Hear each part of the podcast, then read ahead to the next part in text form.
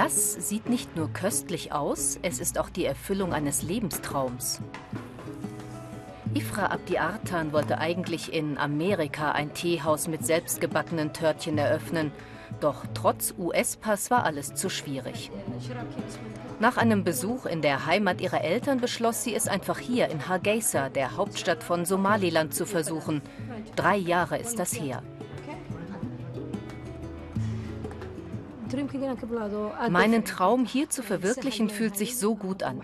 Es war nicht leicht. Es braucht Zeit, weil das Land sich ja gerade erst erholt. Und es braucht Geduld, weil es bislang kaum Infrastruktur gibt. Aber es gibt viele von uns, die eine Menge hier angeschoben haben.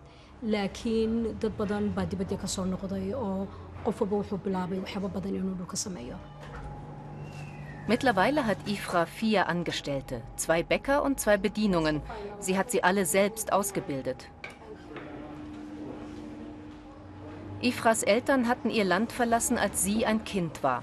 Damals war Krieg. Anfang der 90er Jahre erklärte Somaliland sich unabhängig vom Rest des Landes. Es zählt offiziell zwar noch immer zu Somalia, hat aber eine eigene demokratisch gewählte Regierung und es ist friedlich. Die Wirtschaft wächst, doch ein Großteil der Bevölkerung ist arm. Die wirtschaftliche Situation veranlasste den Geschäftsmann Abdirahman Blackie vor einigen Jahren zur Flucht. An dem Tag, an dem ich geflohen bin, war ich fest davon überzeugt, dass dieses Land mir nichts zu bieten hat. Ich glaube, alle, die ihre Heimat verlassen, denken so. Wenn sie aber wüssten, wie süß, wertvoll und voller Respekt ihr eigenes Land ist, ich bin sicher, sie würden alle bleiben. Er wollte sein Glück in Saudi-Arabien versuchen, kam aber desillusioniert zurück. Heute hat er ein gut gehendes Business in Hargeisa. Er verkauft Lebensmittel, tauscht Geld und vieles mehr.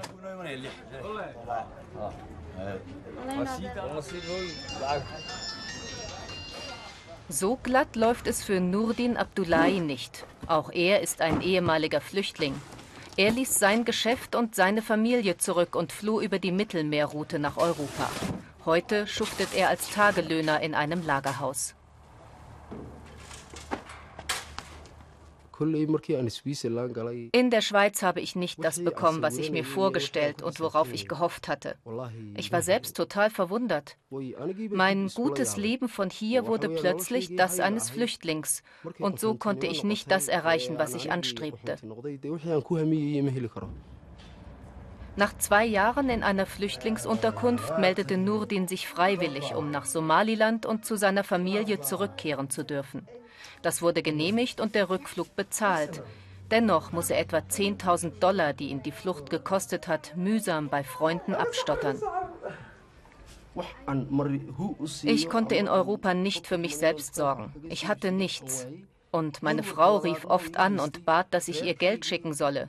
Ich war hilflos in der Schweiz und sie war hilflos hier. Stück für Stück möchte Nurdin sich sein Leben nun wieder aufbauen, in Somaliland. Trotz allem sei er mit seiner Frau und den Kindern nun glücklicher als jemals zuvor, sagt er.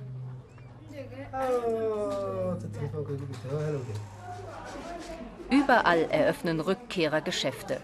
Die Teehausbesitzerin Ifra besucht eine Freundin, die aus Kanada heimkehrte und ein Kosmetikstudio eröffnet hat.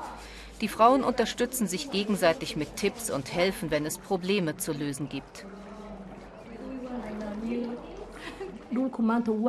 Unser Land braucht alles, sagt Ifra.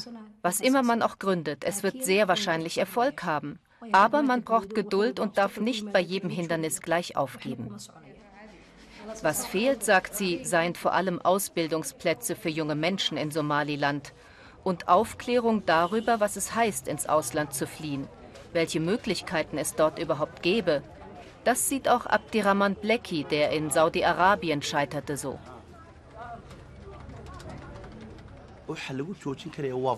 Migration ist ein Virus, so würde ich es beschreiben. Es hat die Gesellschaft infiziert. Die Menschen müssen gemeinsam dagegen kämpfen. Politiker, Akademiker, die ganze Gesellschaft muss zusammenkommen und Lösungen erarbeiten. Eine Lösung wäre sicher, mehr Geld für Bildung auszugeben. Abdirahman Blackie verdient Geld damit, Briefe für Analphabeten zu schreiben. Es läuft bestens. Noch einmal würde Blackie seine Heimat nicht verlassen. Ich sage immer, ich war zwei Jahre weg. Für nichts. Ich erzähle allen, wie schwierig es war und warum ich wieder hier bin. Sie sagen dann, Abdirahman, wir wissen, dass du ein Mann bist, der Geld liebt. Wenn du schon zurückkommst, dann versuchen wir es gar nicht erst. Soweit hat der Tagelöhner Nurdin seine Freunde noch nicht. Sie reden immer wieder über seine Flucht, aber meistens muss er sich von ihnen vorhalten lassen, dass er es nicht geschafft hat in Europa. Sie verstehen nicht, warum er zurückkam. Ehrlich gesagt hatte ich davon geträumt, reich zu werden. Aber mein Leben wurde ganz klein. So konnte ich nicht leben. Deshalb habe ich aufgegeben. Nicht der einzige. Am Flughafen von Hargeisa bringt ein Flugzeug gerade junge Somaliländer aus Libyen zurück. Was haben Sie jetzt vor? Ich suche mir Arbeit, egal was. Bevor ich geflüchtet bin, hatte ich dazu keine Lust. Aber jetzt bin ich der Erste, der arbeiten möchte. Vielleicht schafft es ja auch der eine oder andere von Ihnen, in der Heimat seinen Lebenstraum zu verwirklichen. So wie Ifra aus Amerika. Sie hat in Somaliland ihr Land der unbegrenzten Möglichkeiten gefunden.